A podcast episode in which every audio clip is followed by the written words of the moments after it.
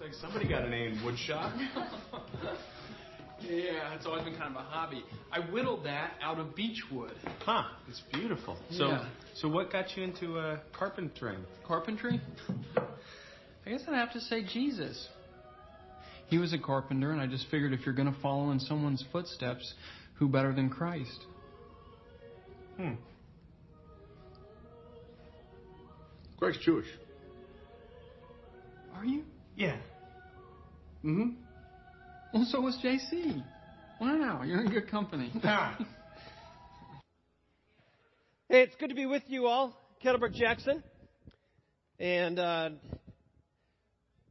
is anyone here actually? I just want to. This is my own curiosity, my own sick curiosity. Is anyone actually watching the Pro Bowl today? okay. No one's the one brave enough to admit it. Okay. I understand. I understand. But hey, as that clip just illustrated, you know, have you ever been in that kind of awkward situation where you you you want to talk about Jesus, but it's like it it, it comes off as as kind of kind of weird and kind of kind of awkward at times, kind of like with uh, with Owen Wilson and, and Ben Stiller in that that clip. We are in this series that we're calling Gospel Fluency, and our hope is is that as we start off uh, 2018, that uh, kind of collectively as as a community uh, and a family of followers of Jesus, that we can kind of make a New Year's resolution to become more fluent, more conversant, more comfortable in talking about the one thing that is most important to uh, those of us who consider ourselves followers of Jesus Christ, and that is Jesus Christ. You know that when when we're enthusiastic about something, when we're excited about something, when we're passionate about something, when we're in love with someone, isn't it natural and normal that that you would want to talk about that one thing or that person to other people, to those you care about, to those you are in relationship with? I mean, like if you live in New England right now, who are you talking about? Tom Brady, right? You're talking about how great Tom Brady. Yeah, Nate is over there going, yeah, yeah, okay. Uh, we are not talking about Tom Brady here. I'm just using him as a still illustration, all right? So, you know, um, a, a- couple months ago, my daughter got engaged, and I was so excited about it. I just couldn't shut up about it. Everyone that I talked to, you know, I'd go up to them and say, "Hey, did you find out that you know that Maggie got engaged?" And they're like, "Yeah, Mike, you told us that already three times." You know, I'm like, "Oh, I'm sorry. I just, I just can't stop talking about it." Like, do you know that they're going to Thailand for their vacation or for their honeymoon? And, and you know, it's just kind of, I can't help it. Just kind of oozes out of me. And that's the, that's the way it is when you're excited about something, when you're enthusiastic about something, when you're passionate about something. You just can't help talking about it. But it doesn't, it's not always that way with Jesus, is it? Jesus just doesn't kind of naturally, normally flow uh, out of us in, in, in our conversations with our coworkers and with our friends and with those that we're in relationship with. And, and, and don't get, uh, you know, feel guilty about that, all right? Okay? I, I think part of that is normal and natural. Because we, those of us who are followers of Jesus, we don't want to be that guy or that woman, right? The one that's like belligerent or aggressive or weird or something like that in our faith. We just don't want to be ever be that person. Um, I have a friend who works in a floral shop, and she's got a real gift for uh, arranging uh, flowers and making uh, bouquets and stuff like that. And um, and one day she was working in the checkout counter of the shop that she's a part of, and this woman came through and began to uh, engage her in some uh, unsolicited conversation, we might say, and began just start off by saying, "Hey, you know, you've got a real gift. You know, you're really good at what you do." And my friend thanked her, and then she asked her, said, "Hey, do you have a personal relationship with Jesus Christ?" My friend was like, "Oh, wow, this is really kind of a pointed question." She's like, I, "I'm, yeah, I do. Actually, I do have a relationship with with God through Jesus Christ." And she's thinking to herself, "I sure am glad that I'm uh, kind of used to, you know, I'm not someone who's who's not used to getting these kind of pointed questions." She thought that was the end of it, but it wasn't. This woman began to go on and talk about sin and talk about, you know, judgment and, and stuff like that. And, and it was getting more and more intense. And she began to kind of go down this path like she was working the script on my friend, and she couldn't deviate from the script at all. And this is going on and on. My friend was kind of held hostage there. I mean, she was the checkout girl. And uh, finally, the, the, the manager of the store had to call her over into the back room and say, Hey, Chris, I need you back here because he saw that she could use some rescuing kind of thing. And uh, I'm just glad that I wasn't the next person in line at that because I would have been like angry, you know. Um, but uh, that's kind of an extreme example. But have you ever been in a situation like that where you've been like held hostage by someone who may have had a Jesus agenda? Okay, and and you were like, okay, how do I get out of this? And none of us want to be that person. None of us want to be that woman or that man. And so, what I think what many of us do is we opt to just do nothing and say nothing entirely. And so, we just kind of go passive. And and I wonder if there's this I wonder if there's this third option. I wonder if there's another alternative that that we can engage in that, that kind of fits somewhere between the, the extremes of being uh, aggressive and belligerent and a little bit strange and, and the other extreme of not saying anything at all. And, and we here at Kettlebrook, we believe that there is a third option. It's the option of gospel fluency, of, of becoming naturally, normally conversant uh, with the, the, the story of Jesus Christ. And uh, you put up the, the first slide there. It starts with this whole idea that we want to speak the truth in love. We want to, we want to talk to others about the things that are most important uh, in life. And, but we begin by practicing this lost art of listening. Just listening to people. Listening, and it's the other side of the coin, asking good questions. And we looked at the life of Jesus, and we saw that Jesus was just a master at asking great questions of people. And, and as we become good at asking questions and drawing out the story of people, we begin to hear their story. And then, after we have built a bridge of care and compassion with the other person, we kind of, you know, we kind of have this very fragile but viable bridge that we can begin to share our story. And we can become a, a little bit authentic with the person and um, a little bit open and share about what God has done in us and for us in our lives. And we might have a, a, a, personal story to share about what God has done in our life and share a little bit about our story. But what happens when we get to that point where we, we actually have a, a friend or a colleague or, or, or a family member who actually wants to hear more about the gospel story. They want to hear more about what it means to be a follower of Jesus Christ. They want to know what the gospel actually is.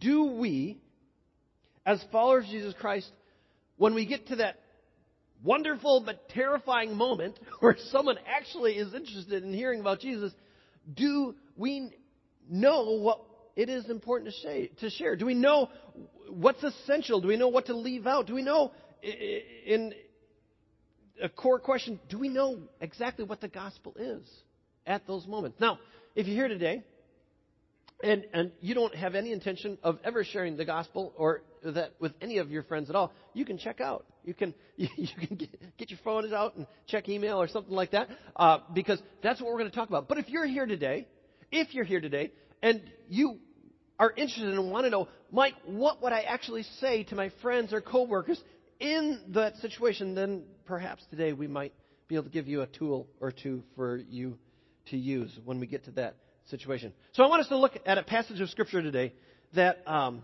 that where, where Paul, the Apostle Paul, actually articulates what are the, the essential and basic elements of the gospel. Okay? And thankfully for us, it's a very short passage. It's found in 1 Corinthians 15. We're going to look at verses 1 through 8. Verses 1 through 8. And uh, we're also going to have it up on the screens up there. And uh, this, is a, this is a passage where Paul kind of un- unpacks what are the essential elements of the good news of Jesus, or what we call the gospel. So Paul begins saying this in verse, uh, verse 1, chapter 15. Now, brothers, I want to remind you of the gospel I preached to you, which you received and on which you have taken your stand By this gospel you are saved if you hold firmly to the word I preached to you. Otherwise, you have believed in vain. For what I received, I passed on to you as of first importance that Christ died for our sins, according to the Scriptures, that he was buried, that he was raised on the third day, according to the Scriptures, and, and that he appeared to Peter, and then to the twelve. After that, he appeared to more than 500 of the brothers at the same time, most of whom are still living, though some have fallen asleep. Then he appeared to James, then to all the apostles, and last of all, he appeared to me also, as to one abnormally born. First of all, Paul in this passage, he uses the word received twice. He says, the gospel that you have received, or the good news that you have received. And then he says, for what I received, I passed on to you as of first importance. The Greek word for received here refers to the authorized tradition of the apostles that they had mastered. This was, in a nutshell, the essential elements of the good news of Jesus, the gospel. That Jesus died for our sins, that he was buried, that he was raised on the third day, and that he appeared to his followers. This is, in a nutshell, what was the crux of the gospel. But there is this little phrase in this passage that we just read, and Paul uses it twice. It is the phrase, according to the Scriptures.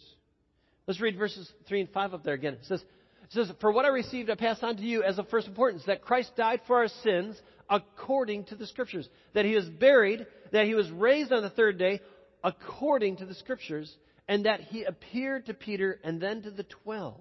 There's something about the story of Jesus that is according to the Scriptures, or that is linked to the Scriptures. Now, in Paul's time, the Scriptures at that time were the whole of the Old Testament Scriptures. The New Testament hadn't been written at the time. Paul was actually writing the New Testament as he was writing this letter. But, um, but when he says the Scriptures, he's talking about the Old Testament. And what Paul is saying here is that the gospel, the good news of Jesus Christ, is inexorably tied to another story. The story that God had been writing from the very beginning of time. The story that centers around the history and the people of Israel. And that Jesus is, in a very real way, the conclusion and the resolution of the Old Testament story, the story of, Christ, of, the, of the Scriptures. So that Jesus is essentially what God has been working up to in all of the Old Testament Scriptures. Jesus is the conclusion of that. Scot McKnight says it this way in the King Jesus Gospel. He says, You can't get away from it. Paul's gospel, or better yet, the early Christian gospel, is rooted in the scriptures. The story of Jesus Christ, then, isn't a story that came out of nowhere, like the Book of Mormon, and it isn't a timeless set of ideas as with Plato's philosophical writings. The story of Jesus Christ is locked into one people, one history, and one scripture. It makes sense only as it follows and completes the story of Israel. So the story of Jesus only finds its right context in the story of Israel, and the story of Israel is part of a larger story that God has been writing, the story that, of, of God. And so you might be saying then that, Mike, what are you, what are you saying? That, that you want us to share the whole of the Old Testament with someone if we're going to adequately and accurately explain who Jesus is, that we've got to go back and hit the entire Old Testament? Thankfully, no. Okay? Um, but, but, but, but, what I think is important is for those of us who are followers of Jesus, who want to adequately and accurately convey the story of Jesus to people, is to know the scope, know the narrative, know the overall flow of what God has been up to from the very beginning of time through the Scriptures, because the story of Jesus is one according to the Scriptures. And so there are essentially five movements to all of the scriptures. Five movements. We can, we can basically boil this whole book down to five essential movements. Someone comes up to you and says, Hey, what's, what's the story of the Bible? What's the Bible all about? Is it just a collection of fables? Is it a, is, a, is it a rule book? What is it? No, no. The Bible is one story, and it's got one story with five movements. And those five movements are, we'll get them up there creation, fall, promise, redemption, and restoration or recreation. You can say that. It, it just begins with creation that God creates this amazingly wonderful world and that He places mankind in the middle of this world and they have a perfect relationship with each other, uh, the, Adam and Eve, and they have a perfect relationship with their God, and they have a perfect, perfect relationship with their creation, with their order. And, um, and they're to tend it and take care of it, and everything is as it should be. That's essentially the, the meaning of the word shalom in the Old Testament. You've heard of shalom, you think it means peace. It means peace, but that's just the beginning of it. It means when everything is as it should be. And in, in, Genesis chapters 1 and 2, we have this picture of shalom when everything is as it should be. But it doesn't last long because by the time we get to Genesis chapter 3, our first parents make the disastrous decision to rebel against God, to do the one thing that He told them not to do, and that they, they think that they have, you know, a better understanding of how to live their lives, and they disobey God, and the whole thing goes south from there. Our created order is, is, is broken at that point. Creation is broken. We become part of this broken order, and we are now broken people in every single way imaginable. We're broken physically in our bodies. We're broken mentally in the way we think. We're broken emotionally. We're broken sexually. We're broken in every conceivable way that you can possibly think. And so the fall is this tragic chapter of, of brokenness coming into the world. But thankfully, God is not content to leave the world in that state of brokenness forever. And he makes a promise in Genesis chapter 12, in, against the backdrop of all this darkness and blackness and brokenness that, that he sees. He makes a promise in Genesis chapter 12 that he is going to restore the world back to the way that it originally was in the garden in Genesis chapters 1 and 2. That he is essentially going to bless the whole and, world, and he's going to bless all the nations, and he's going to do it through one man who's going to become a nation. So that's promise. Jesus then is the consummation and the climax of that promise. Okay? God creates the, the nation of Israel, and from the nation of Israel comes the Savior, Jesus. And that's where you get this, this, these passages in uh, 1 Corinthians chapter 15 that Jesus lived, He died, He rose again, and He appeared again. That, that's, that's redemption that we have in Jesus Christ. Jesus is the climax of that story. And that those who place their faith and their trust in Jesus become part of that redemption story. But it doesn't end there. Jesus then says that their time is coming when he is going to come back and he is essentially going to fulfill the promise that God makes in Genesis chapter 12 and he is going to restore the world back to the way that originally was. The shalom of God is going to return to the world again. There's going to be a new heaven, new earth. Sin and brokenness are going to be weeded out of this world, and this world is once again going to be just the way that God wants it to be and just the way that we want it to be again. Those are the five elements of this story of God. They're worth memorizing, okay? Because, again, if you're a follower of Jesus Christ and you want to be able to appropriately and adequately uh, share the story of God and, and, the, the, good news of Jesus with people, this, these, these five elements are good to know. In fact, they're so good, we should probably just say them right now, right? So why don't we just read them? Creation, fall, promise, redemption, restoration. That is the story of God. Now, when you get an opportunity to talk with someone, when that moment comes and you're terrified and you're shaking and you're praying, the good news is this you don't have to share all five movements with that person. If you listen to their story well, if you, if you heard them and you heard elements of their story, there may be certain parts of these five elements that then resonate with and speak to the experience that that person has. And and it connects with them. It, it's interesting, the Apostle Paul, when he's addressing two very different crowds in the book of Acts, he uses two very different approaches in explaining the gospel, the good news of Jesus. And he's like a walking anthropologist. He like sizes up his crowd and then he's then able to fit appropriately the good news of Jesus to the crowd that he's speaking in. So in Acts chapter 13, he's talking to a group of pious Jews. These are people who know the Torah, who know the scriptures, who are worshiping the one true God. And so what he does is he speaks to them from the scriptures and he quotes extensively from the Old Testament scriptures as he's talking to this group. And, uh, and he uses them that to talk about how Jesus is the fulfillment of the promise that God has made all throughout the Old Testament. But then in Acts chapter 17, if you read Acts chapter 17, Paul is then talking to a group of Greek Stoic philosophers who don't know much about the Bible and they don't, they, they don't study the scriptures. And so he begins, he doesn't quote the Bible to them, he quotes some of their own authors, he quotes some of their own poets.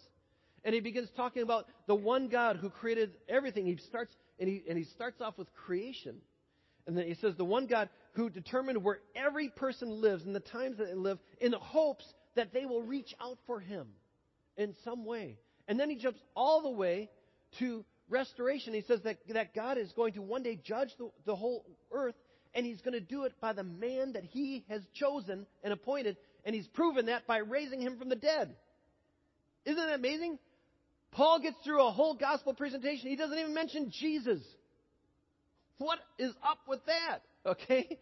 But in both of these situations, he's able to give aspects of the story of God and in both situations, this is important to know, in both situations, he then gets invited back to talk more extensively by those who are interested.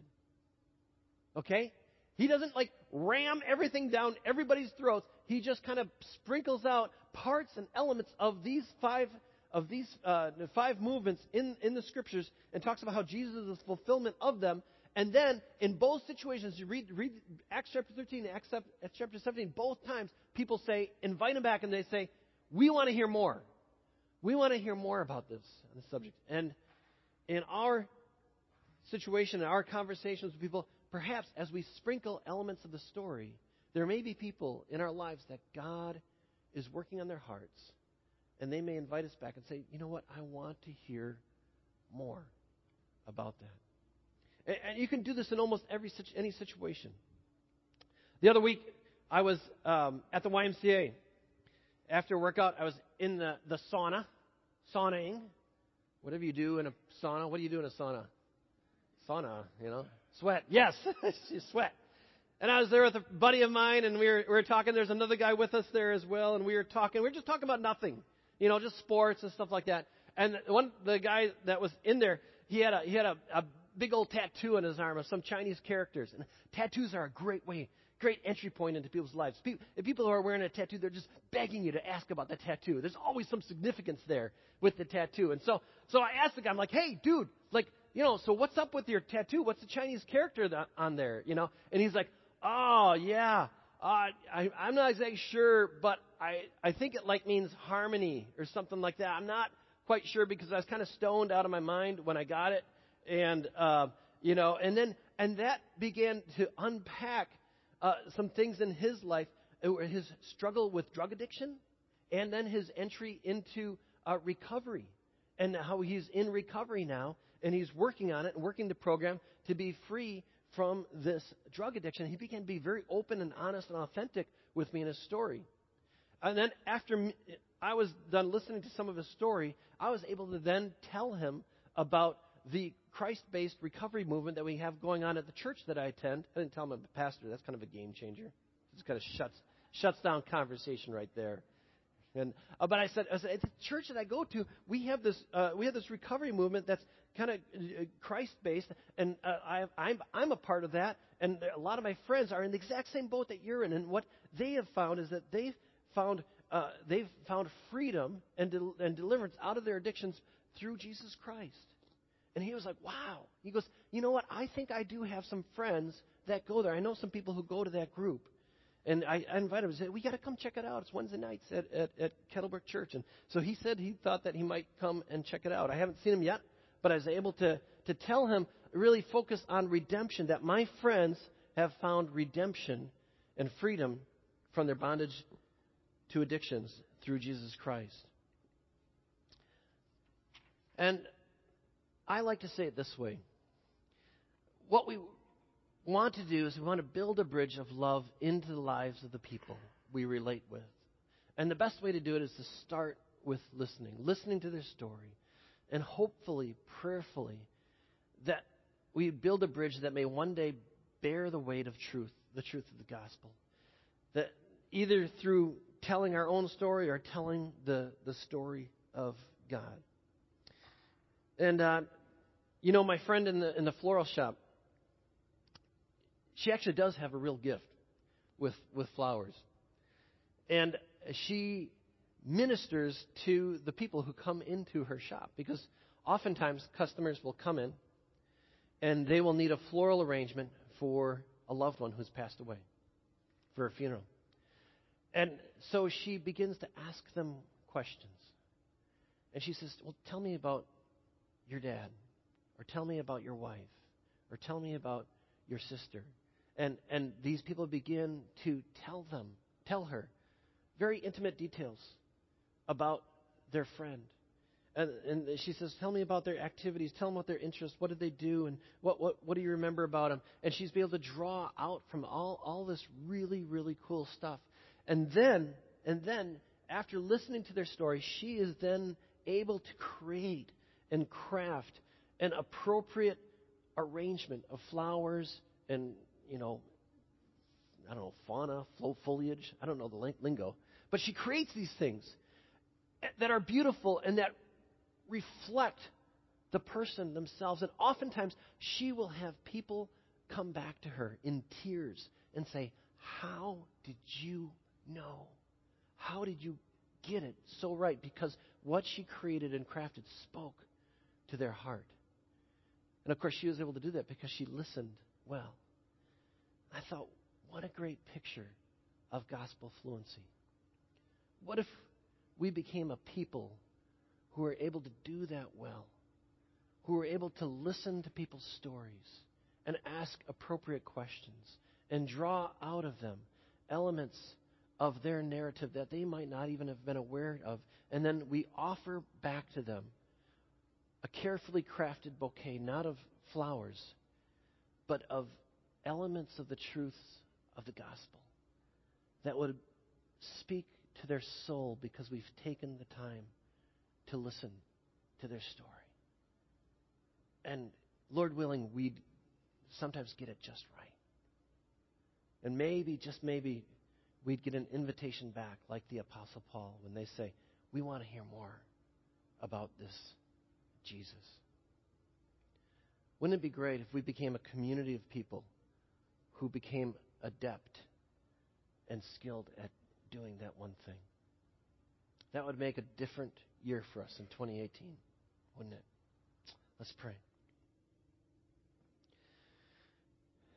Father God, we want desperately to be a people who can accurately and appropriately art- articulate the elements of the gospel, the good news of Jesus to the people you've placed in our lives, to the people we love, to the people who are in relationship with, who we, who we care for and we love. We want to we want to do that in a way that's winsome and authentic and, and, and helps people to take their next step in their journey with Christ. Father, I pray that you would teach us to be skillful at this, this whole thing we're calling gospel fluency. Being, being able to listen and hear their story well, being able to tell our own story well of what you've done in our life, and ultimately being able to tell your story well. The story of creation, the story of the fall, the story of the promise that you hold out that you will not leave the world stuck in the way that it is. And that promise that was consummated and culminated in Jesus Christ and his redemption on the cross. And ultimately, Jesus, that you are going to one day come back and restore the world back to the way it is, the way that you intended it to be, the way that we want it to be. And that we could be a people who offer up this story in appropriate ways that speak to the souls of our friends and our family members and our colleagues. And by the power of the Holy Spirit, you would be working in their lives and hearts to opening up eyes and ears and hearts and minds to respond to the gospel. Pray this in Jesus' name.